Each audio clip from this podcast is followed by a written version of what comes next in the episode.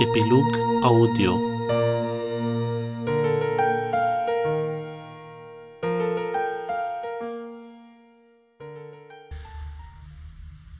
Nici mie nu mi-a venit să cred, mă întreba doamna Olimpia, dar legat de un alt subiect, sau mă rog, îmi spunea, că de fapt noi suntem la a cincea întâlnire pe această temă a rugăciunii, plus încă o întâlnire care a fost intercalată că era sărbătoarea Învierii Domnului, deci de șase luni de zile deja uh, facem aceste întâlniri.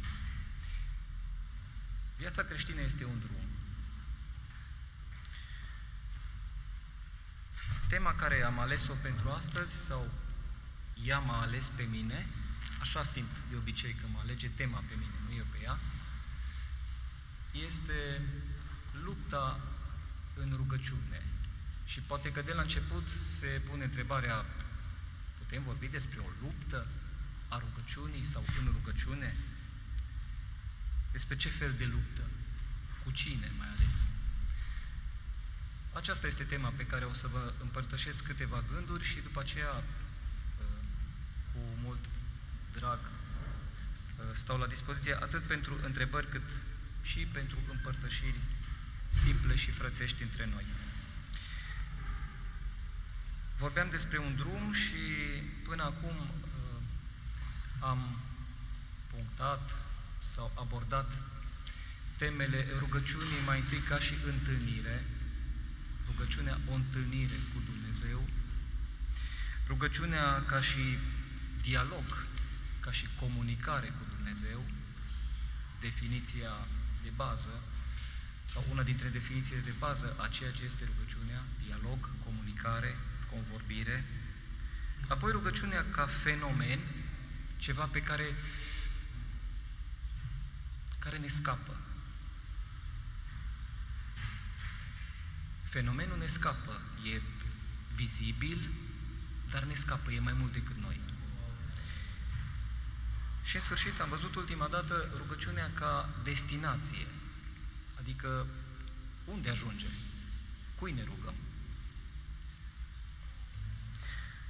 Rugăciunea ca luptă în această seară. Și mai întâi câteva cuvinte ca să precizăm așa câte ceva despre tema noastră, despre rugăciune, despre luptă în general. Probabil când uh, auzim pentru prima dată acest cuvânt, acest termen luptă, imediat ne vine în minte ceea ce este legat de uh, armată, de război, și sigur că termenii uh, din domeniul militar sunt aceștia de bătălie, de asalt.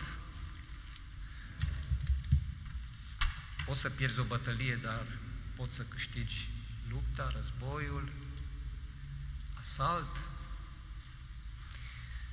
Și dacă am stat cu fiecare dintre acești uh, termeni, deja, deja ne-am, uh, ne-am îmbogățit și am vedea că traducându-i la nivel spiritual, se verifică, dar vom vedea încet, încet.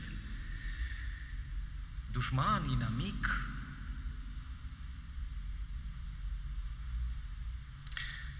armistițiu și pace, că nu e tot timpul luptă, din fericire. Vreau să precizez prin, prin câteva, în câteva cuvinte ce este lupta în general. De ce am ales acest subiect, luptă? În primul rând, lupta presupune niște valori de apărat. Lupta nu este de dragul luptei, ci lupta presupune că avem ceva prețios, ceva bun de apărat. Valori, sigur, precum adevăr bine frumos, și toate acestea se cade să le apărăm.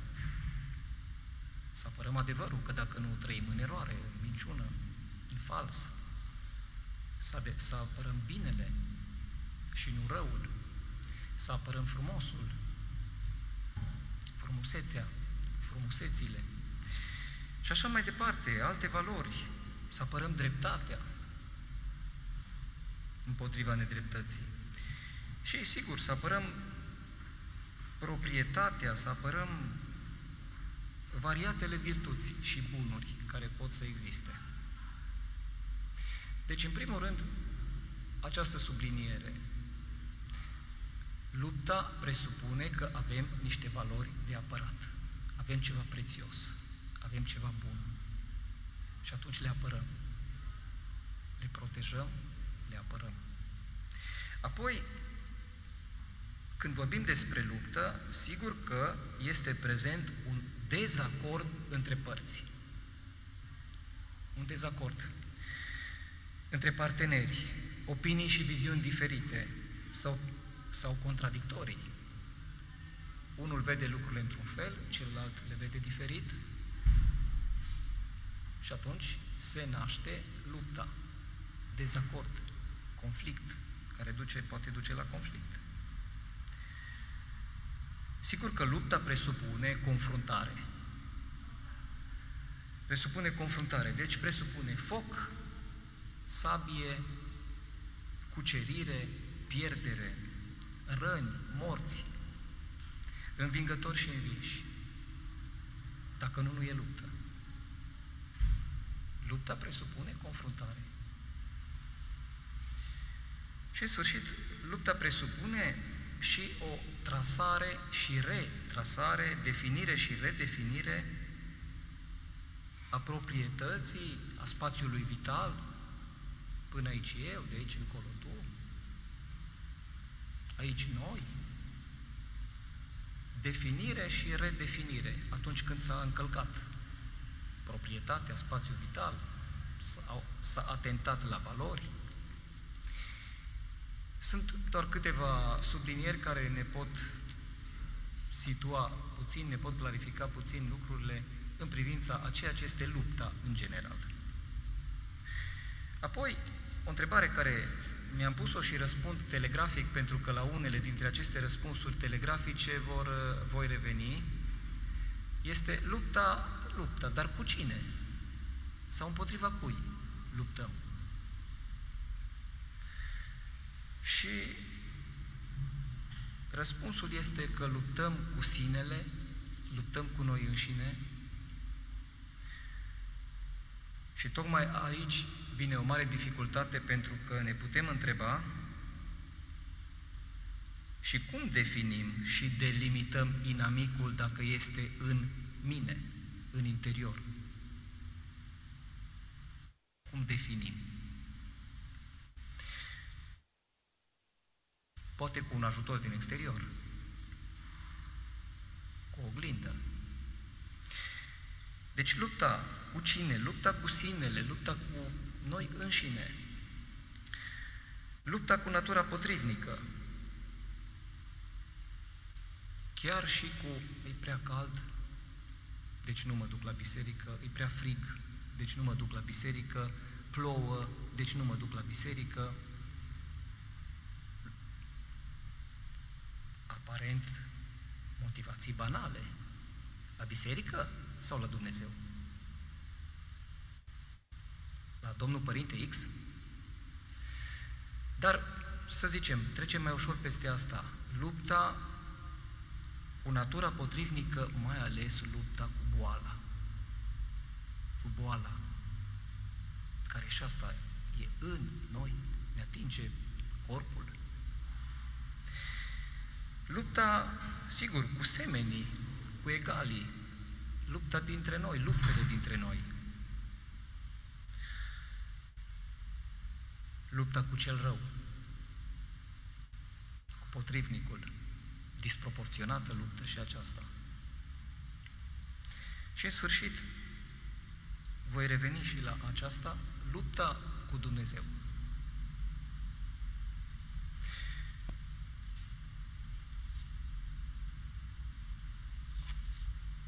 Următorul punct, următoarea subliniere este legată de specificul luptei, pentru că am vorbit despre luptă în general, lupta cu cine, dar pe noi ne interesează lupta în rugăciune.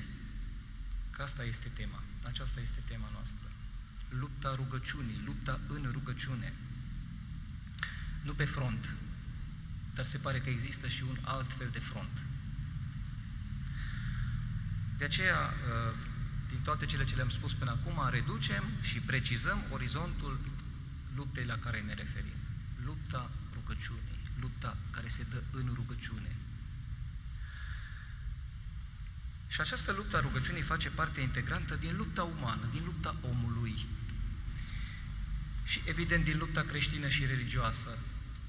Pentru că, de fapt, chiar necreștini sau necredincioși fiind, fiecare om are o luptă a sa. Nimeni nu trăiește într-o pace de plină. Deci, lupta aceasta face parte din lupta umană. Omul, nu? O luptă este viața, deci te luptă. Și lupta aceasta Sfântul Apostol Pavel spune despre ea și constată cu mare satisfacție, copleșit de satisfacție, lupta cea bună m-am luptat. Știe că îi se apropie sfârșitul vieții și că se încheie lupta acestui mare om al lui Dumnezeu. Lupta cea bună m-am luptat. Și aici vreau să fac o subliniere, că mi-a atras atenția această precizare. Lupta cea bună. Dar există lupte bune și există lupte rele? Sfântul Apostol Pavel s-a luptat lupta cea bună. Probabil, foarte probabil, există, de ce foarte probabil? Sigur, există o luptă rea de uzură.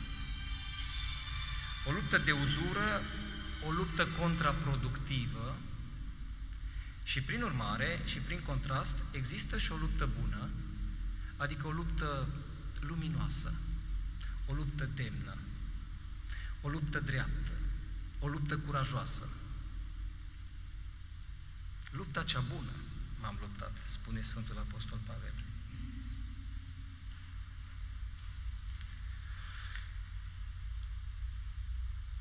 Specificul luptei, lupta în rugăciune, este vorba despre o luptă care se dă în suflet, în interior. Adică o luptă care o dăm în mintea noastră, în gândurile noastre și cred că ne recunoaștem câteodată chiar aproape vorbind cu cei cu care ne luptăm și dând replici în mintea noastră, o luptă care se dă în voință, cedez sau nu cedez? E corect să cedez sau să nu cedez? Am sau nu am dreptate? Cine are dreptate? O luptă care se dă în voință. Las de la mine? Mai las de la mine? Până unde dreptatea, unde demnitatea? O luptă care se dă în voință. Și sigur, o luptă care implică sentimentele noastre. Implică sentimentele.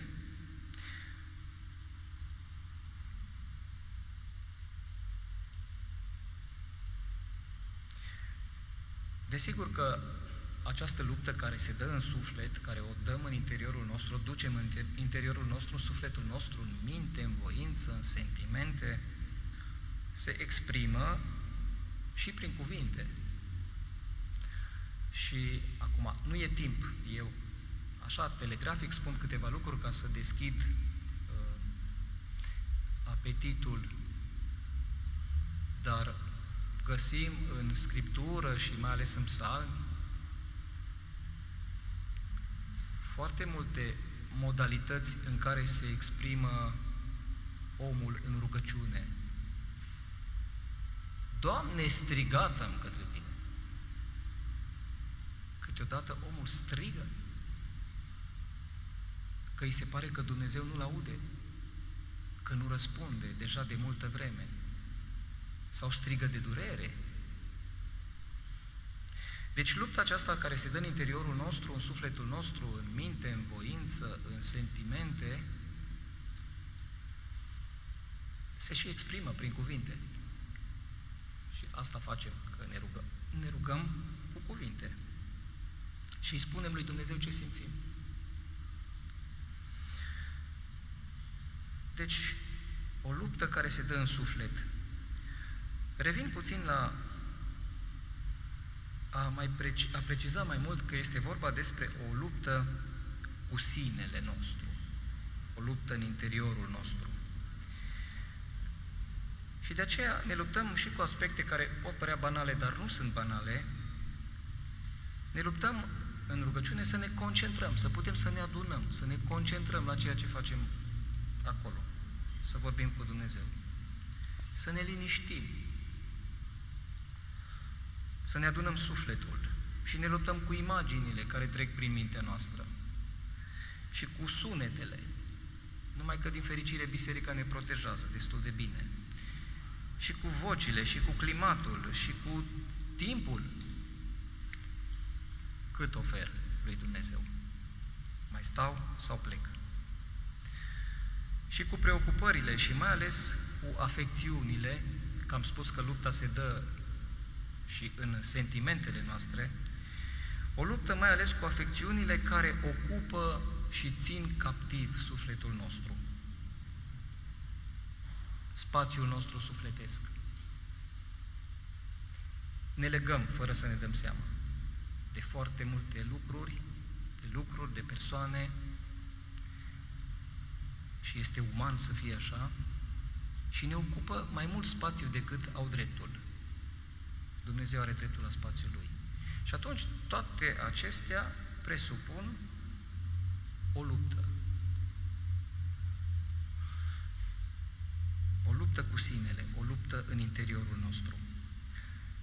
Încă un aspect legat de acest specific al luptei care se dă în rugăciune, sunt convins de asta și vreau neapărat să precizez de faptul că poate nu ne dăm seama, în rugăciune decidem. În rugăciune facem alegeri. Nu știu dacă v-ați gândit la asta până acum. Să știți că e foarte adevărat. În rugăciune, chiar dacă noi spunem formulele învățate de mămica și de bunica, sau repetăm salmii, sau uh, textul Sfintei Liturghii, sau ce ne rugăm, de fapt, în rugăciune decidem. De la a mai rămâne sau nu rămâne în biserică, a mai reveni sau a nu mai reveni, și până la cele mai importante decizii. De fapt, în rugăciune facem alegeri, decidem. Și ceva și mai important, rugăciunea este spațiul acela în care de luptă, de luptă, de alegere, de decizie, de împingere a dușmanului, du-te mai încolo că aici e meu, spațiul meu, aici e locul lui Dumnezeu, iarăși vine. O luptă unde se modelează, se modelează, puneți în suflet acest cuvânt, unde se modelează, unde crește, unde se înfrumusețează, unde se configurează și mai ales unde se compatibilizează sufletul nostru cu Dumnezeu. Țin mult la ideea asta pentru că sunt convins de ea. În rugăciune, de fapt, ne modelăm sufletul. Acolo se modelează sufletul. Și tocmai pentru că vreau să precizez bine acest fapt, o să iau trei exemple cum anume se modelează și se compatibilizează sufletul cu Dumnezeu în rugăciune acolo unde luptăm cu noi înșine. Primul exemplu. Din și în lupta rugăciunii, Iisus, scumpul, în Ghețimani, înțelege și acceptă de plin planul răscumpărării și voința Tatălui prin suferință și prin moarte. Nu? Cred că e evident că Isus în Ghețimani a luptat în rugăciune. Așa de tare încât a transpirat sânge. O luptă interioară între omul care se cutremură și se înfioară în fața morții, pe care el o vedea ca și într-un film și cu tot ceea ce ținea de pătimire până la moarte, și, sigur, voința aceea și știința și convingerea că e un lucru bun, așa se realizează mântuirea lumii. Tatăl nu te va lăsa, are o soluție de rezervă, tu nu o cunoști. Dar sublinierea care vreau să o fac este că acolo, în acest foc al luptei rugăciunii lui Isus în Ghețimani, acolo se modelează, se configurează, se modelează sufletul omenesc, sigur, Isus om și Dumnezeu, și de acolo, acolo, în acea luptă, se naște acea capacitate, convingere, nu știu cum să-i spun, care este ca o săgeată. Și Isus, ridicat din rugăciunea din Ghețimani, se duce ca o săgeată până la moarte. Nu mai stă să măsoare. Dar și asta, dar și spini, și uh, biciuire, și căzături, și cuie. Nu.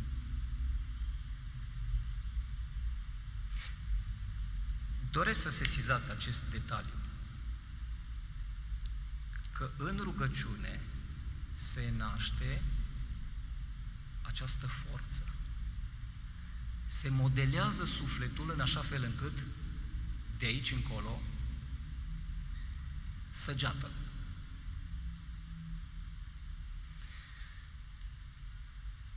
E primul exemplu. Gata este inima mea. Al doilea exemplu care ne ajută să înțelegem că în această luptă a rugăciunii, în focul acesta al luptei rugăciunii, se modelează sufletelul nostru pe care nu-l vedem și tot, tot vorbim despre el, se modelează și se configurează și se, pre, se pregătește pentru ceva. M-a impresionat mult, în, în toată viața m-a impresionat, aproape încântat, sau uneori încântat, dinamica aceasta dialog-călăuzire, dialog-călăuzire, dintre profetul Moise și Dumnezeu.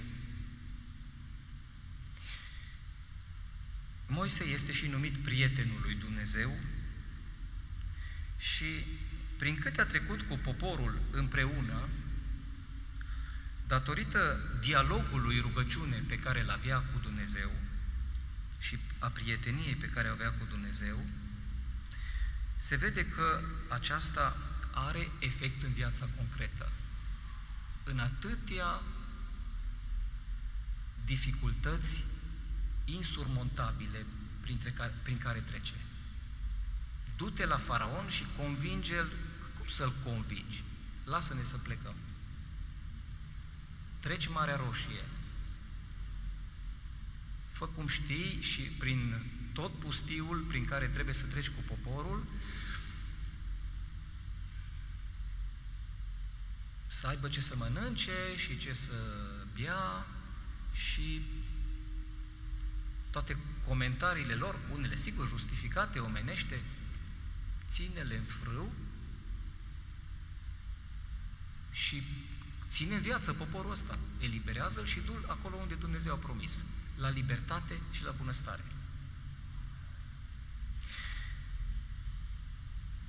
Moise vorbea cu Dumnezeu față către față.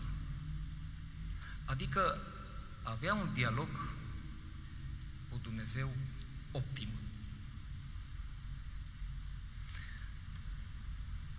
Și exact datorită acestui dialog este capabil și de acolo primește inspirația și puterea și răbdarea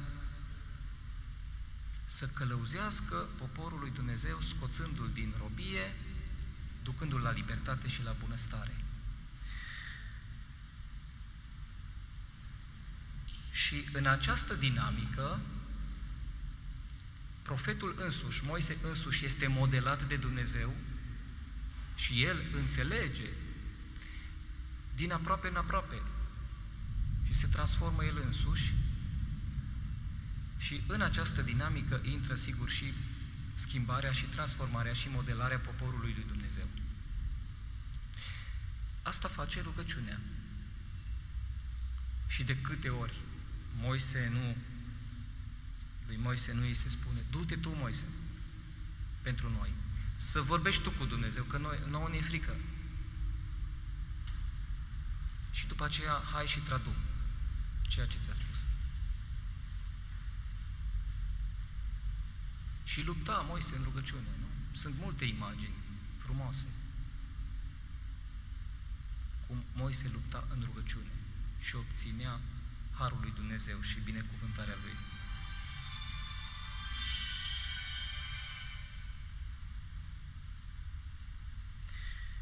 Și în sfârșit, uh, al treilea exemplu,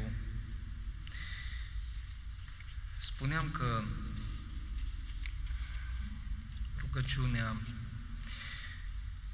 modelează sufletul și îl compatibilizează cu Dumnezeu, cu lumea lui Dumnezeu.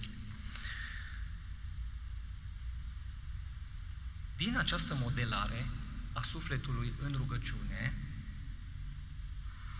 trecem dincolo, în paradis, în rai. Păi dacă nu se modelează și nu se compatibilizează cu lumea lui Dumnezeu, atunci cum? Să nu ne temem și să înțelegem în același timp. Acesta este rolul rugăciunii și acesta. Să ne modeleze în așa fel sufletele, puteți și să-l închideți, să ne modeleze în așa fel sufletele încât să putem să trecem dincolo. Viața veșnică. Să putem să continuăm să comunicăm cu Dumnezeu, așa cum rugăciunea este o comunicare, un dialog cu Dumnezeu. Să continuăm să comunicăm dincolo.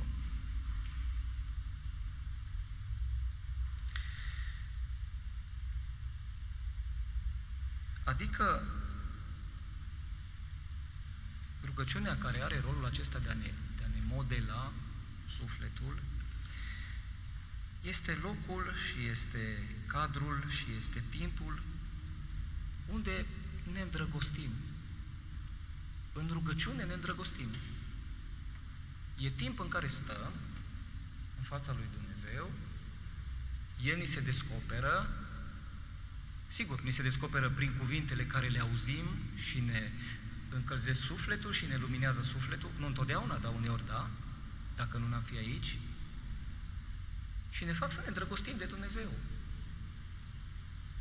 Cuvintele, gândurile care le auzim despre El. Să-L privim într-un fel, să ne privim așa, ochi în ochi cu Dumnezeu, care e prezent, Aici experimentăm trăiri sufletești, în rugăciune, profunde. Și aici se împlinește prima și cea mai importantă poruncă, să-L iubești pe Domnul Dumnezeu cu tot ce ești. Păi nu aceasta este esența. Deci, aici se modelează, se configurează, se compatibilizează sufletul nostru cu Dumnezeu. Acesta este rolul și acesta este rolul rugăciunii. Și aici suntem cuceriți. Nu? Dacă tot vorbim de luptă. Suntem cuceriți pentru că ne lăsăm cuceriți. Suntem biruiți pentru că ne lăsăm biruiți. Aici cedăm în fața lui Dumnezeu.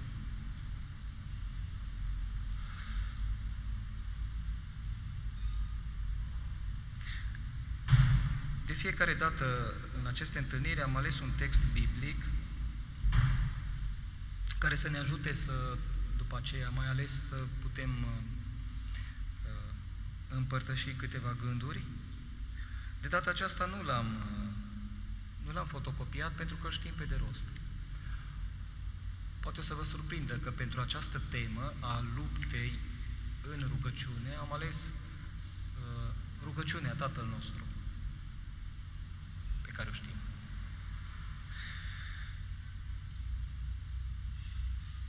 Eu mi-am pus-o aici din uh, traducerea Bibliei Romano-Catolice de la Iași, parcă 2013, făcută de, de oameni competenți.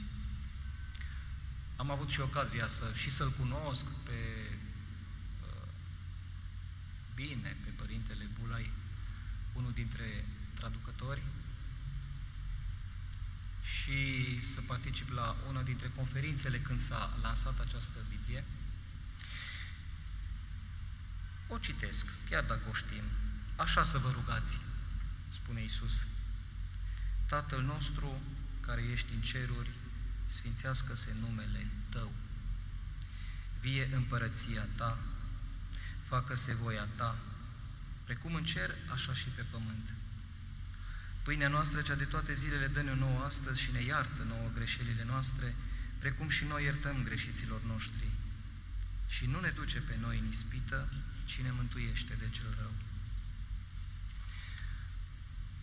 Tatăl nostru, rugăciunea Tatăl nostru privită ca și luptă spirituală. Voi face câteva sublinieri și apoi încheiem. Vedeți, numele Tău nu al meu. Împărăția ta, nu a mea. Nici nu știu dacă avem noi vreo împărăție. Ne imaginăm. Voia ta, nu a mea. Și aici putem vorbi despre o luptă cu Dumnezeu. El sau noi? Nu știu dacă v-ați gândit la acest lucru, probabil că v-ați gândit, că poate sună, nu sună, dar așa atinge, aproape, a, aproape că ne face teamă. Cum? Cum să lupt cu Dumnezeu? Sau împotriva lui Dumnezeu? Dar, dar nu se luptă împotriva lui Dumnezeu? Probabil ați văzut și la știri ce se discută acum în, în Parlamentul European să se dea o lege ca să poată fi ucise sufletele copilașilor cât mai proaspete. Și părinții să n-aibă dreptul să spună ceva. Să aibă dreptul cei care fac legile și conduc. Unii și neștire le votează, că așa e partidul. Dar nu vă speriați această luptă împotriva lui Dumnezeu și a sufletelelor lui Dumnezeu, că numai El le poate crea, a fost de când lumea. Acum e în această formă. Deci există luptă împotriva lui Dumnezeu. Și câteodată atât de subtilă de nici nu ne dăm seama de ea. Până când ne trezim și vedem, dacă vedem, câmpul plin de morți. Și până când s-a ajuns aici au fost și altele, și altele, și altele, împotriva familiei. Deci luptă cu Dumnezeu, El sau noi? Și luptă împotriva lui Dumnezeu.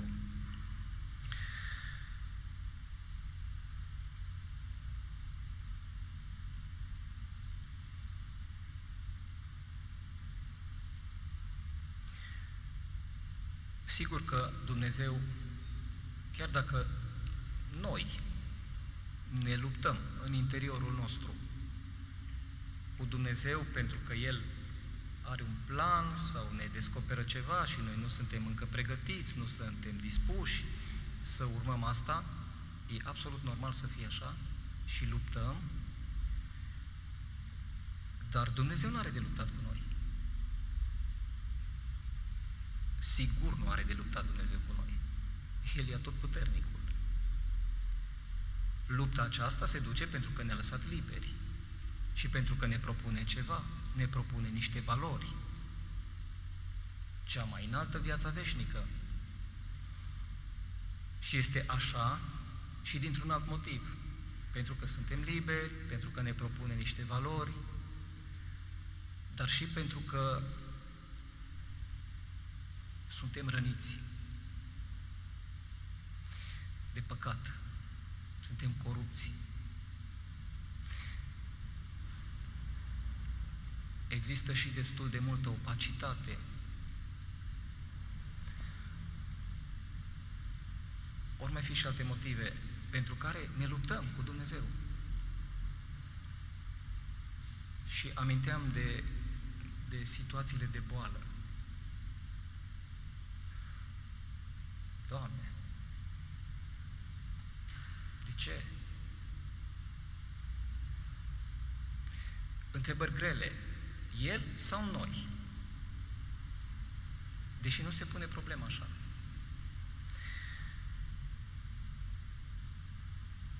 Ceea ce este de reținut în acest sens este faptul că Dumnezeu întotdeauna biruiește, să nu ne facem iluzii, dar niciodată împotriva omului.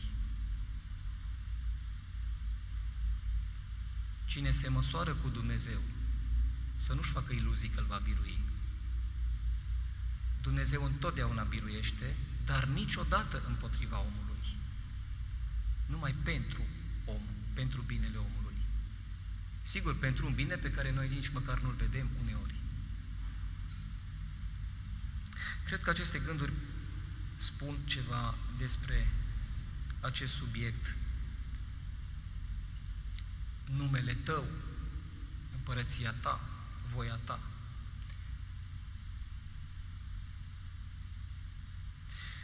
Și apoi, sigur, în uh, rugăciunea Tatăl nostru ne întâlnim cu subiectul iertare. Iartă-ne. Dar iartă-ne precum și noi iertăm. Dar nu putem ierta ușor. Și atunci, și aici se naște o luptă, serioasă, uneori. Și nu o judecăm. Și nu o condamnăm. Nici această luptă cu iertarea și nici lupta cu Dumnezeu. Nu o judecăm. Sunt omenești. E, sunt, e absolut normal să apară. Sigur că vrem iertarea. Și vrem și siguranța și convingerea că Dumnezeu ne-a iertat. Și că chiar toate greșelile și erorile și păcatele noastre nu mai există. Le-a spălat. Nu se mai întoarce să ne, le, să ne mai vorbească despre ele. Dar în același timp ne luptăm cu acest precum și noi. Că nu e ușor să iertăm când am fost invadați sau nedreptățiți Iată și aici lupta. Lupta care se dă în rugăciune. Tot persoana aceea vine în minte, care ne-a rănit și poate nici nu știe că a făcut-o. Și nu ne duce în ispită. Ține cont de limitele rezistenței noastre. Suntem slabi. Nu te baza pe noi. Încercările prin care ne purifici, dozează-le, Doamne, bine. Reglează-le bine, fiind atent, precis, că nu te poți baza pe noi. Suntem slabi. Nu ne lăsa, nu ne duce în ispită. Părinților, nu-i provocați pe copiii voștri la mânie. Spune Sfântul Apostol Pavel în Epistola către Efeseni, capitolul 6, și fac această referință pentru că e clar că imaginea noastră despre Dumnezeu, despre Tatăl, este imaginea care avem noi despre tații pe care îi cunoaștem, special Tatăl nostru, despre familia noastră, despre mama noastră, și că nu putem lucra cu alte categorii, cu alte noțiuni decât cu, ceea, cu, cu experiența care am trăit-o.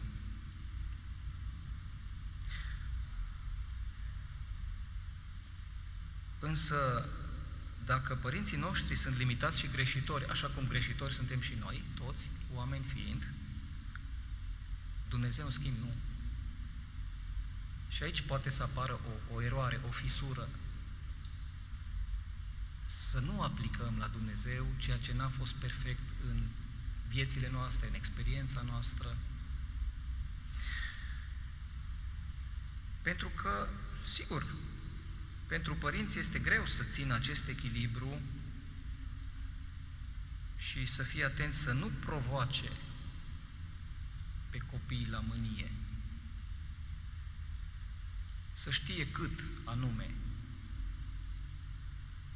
să îi pună în situația să se dezvolte, să muncească, să lupte, ca să crească. Și când ajunge limita.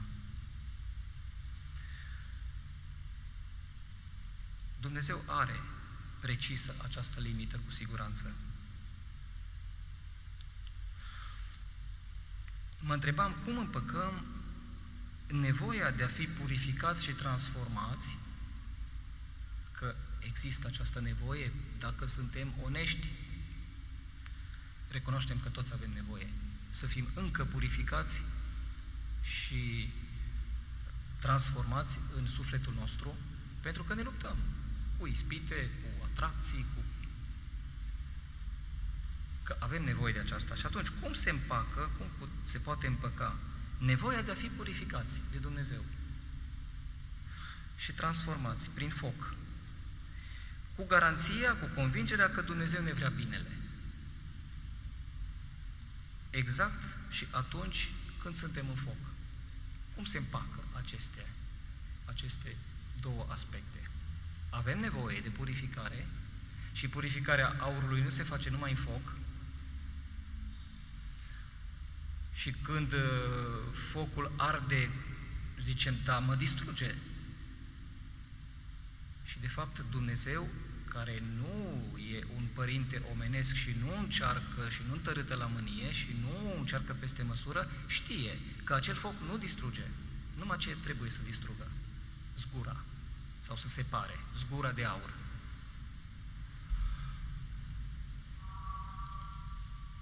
Cum se împacă, prin urmare, nevoia aceasta de a fi purificați, înnoiți, îndumnezeiți, cu convingerea că Dumnezeu ne vrea binele exact atunci când trecem prin foc, prin încercare, prin suferință. La Dumnezeu se împacă cu siguranță, că El știe care e limita. Pentru noi, sigur că este mai greu și aceasta este una dintre, dintre aspectele, dintre dimensiunile luptei spirituale. Încercările prin care Dumnezeu permite să trecem pentru a fi înnoiți, purificați, transformați, compatibilizați și gândul sau întrebarea, Doamne, dar Ești bun? De ce permiți? În sfârșit, mântuiește-ne de cel rău. Și aici o luptă cu un dușman nevăzut.